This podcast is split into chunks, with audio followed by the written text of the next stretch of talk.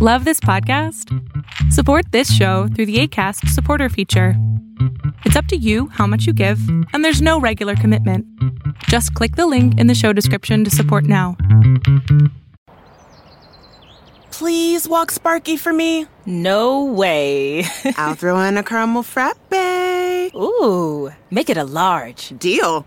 Get a sweet deal. $2 any size McCafe beverage on the McDonald's app. Between you and me, Sparky, I would have walked you for free. Ba da ba ba ba. Offer valid through 4322 at participating McDonald's. Valid one time per day. McDonald's app download and registration required.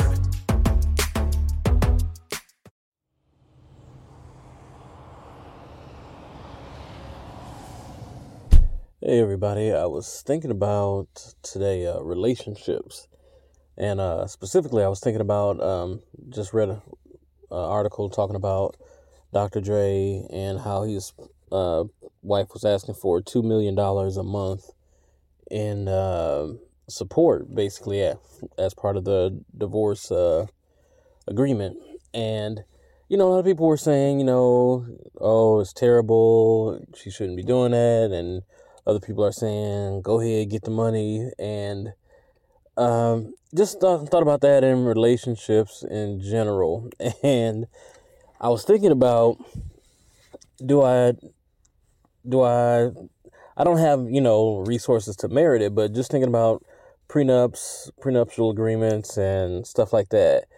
And my thoughts on the Dr. Dre thing was, um, two million does anybody need two million dollars a month from as a support no I, I think that's a little excessive that's a little over the top and then when they itemized it it was like something like ten thousand dollars was for like dry cleaning and stuff. And yeah to me that's a little bit ridiculous and some people are saying like oh you know they live a different type of lifestyle and that is what it is. But i think that if um if she was a part of it as all that wealth was accumulating, then I think she's definitely she without a prenup, she's definitely, especially in California, which is a marital property state, like Wisconsin is, I think she's owed half. And I think that if uh, Johnny Carson has taught us nothing else, that if you are if you are not prepared to do that, then you have to kind of be more aggressive with uh,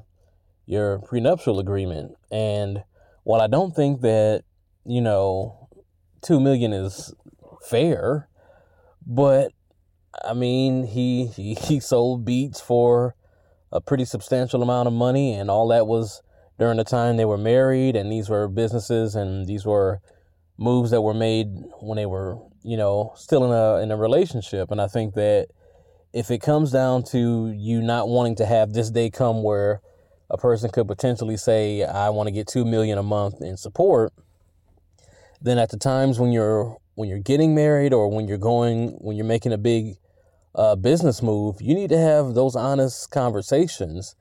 And if I, I would prefer to have those conversations at that time where where it, you know whatever is happening is happening, even though it's uncomfortable and um, kind of bogus in my opinion. At that time to have those discussions, it's better to have those discussions at that time than to wind up in a situation where a person could say, I want X amount of dollars, and then have a judge say, I agree with you, and now carry that order out. So I think if you're if it's a concern of yours, I think you should definitely, if you're not going to do a prenup, you should definitely express those concerns very, very clearly at the very beginning of the relationship, or at least before you make these power moves that you know kind of impact your your bottom line. Um, in terms of a prenup, man, that's that's um I don't think that you know, I I I think personally if if I'm in a relationship and let's say I, I come to the relationship with a pretty substantial amount of money and people say you do it to protect your assets and I get it, you know. Uh, I think I don't know if I would do, you know, like a prenup where we split everything down the middle or whatever, I think I would be more inclined to say that if I came into the game with like a substantial amount of money, then everything I would kind of treat it like a like a like a business in that regard that everything from the day that we met or from the day that we got married rather going forward would be up for you know a full half.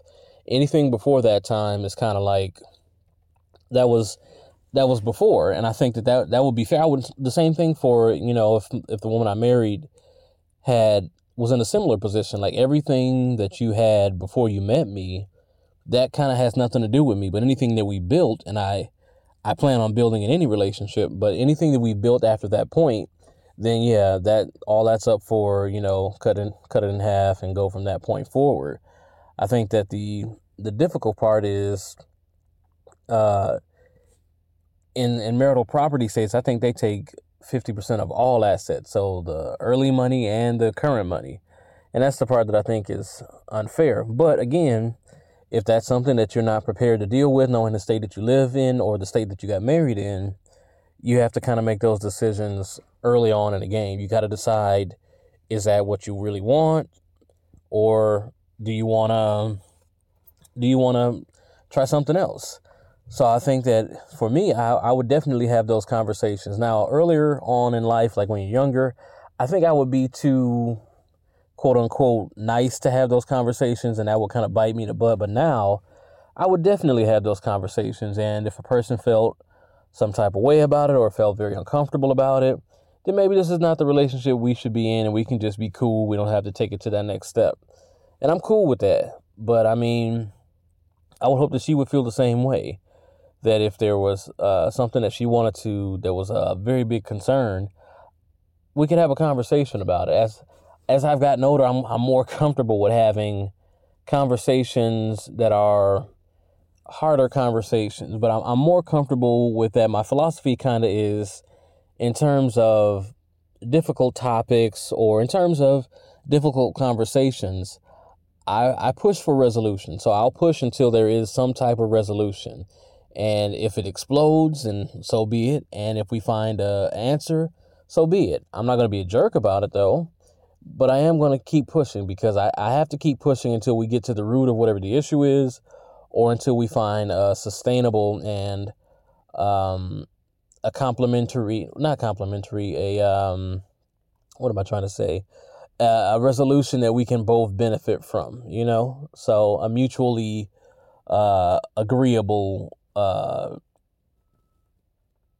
I guess arrangement. So yeah, the the Dr. Dre thing that that's crazy. That is crazy. Just two million a month, and I think that she's in a good position to get it. And I couldn't say I couldn't say that she doesn't deserve it because you know whatever the you know it's it's a marital property state, so by law, yeah, she deserves it.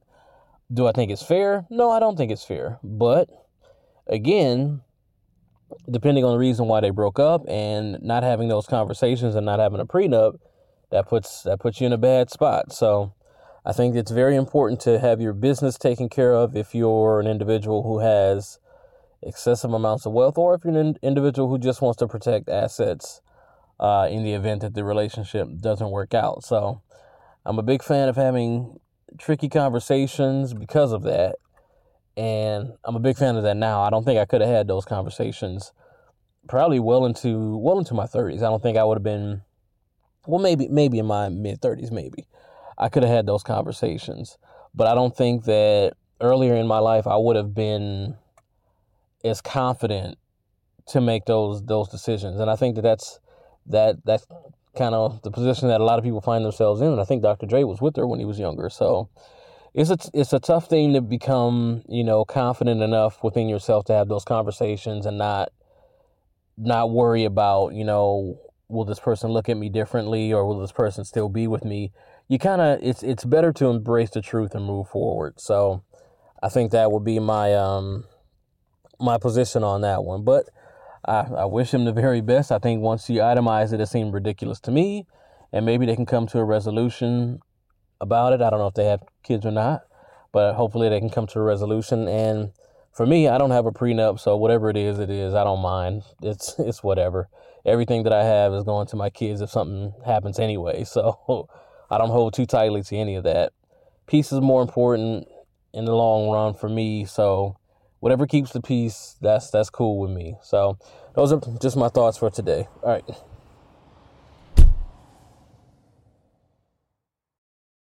Facebook leads the industry in stopping bad actors online. That's because they've invested $13 billion in teams and technology to enhance safety over the last five years. It's working. Over the last few months, they've taken down 1.7 billion fake accounts to stop bad actors from doing harm. But working to reduce harmful and illicit content on their platforms is never done. Learn more about how they're helping people connect and share safely at about.fb.com/safety.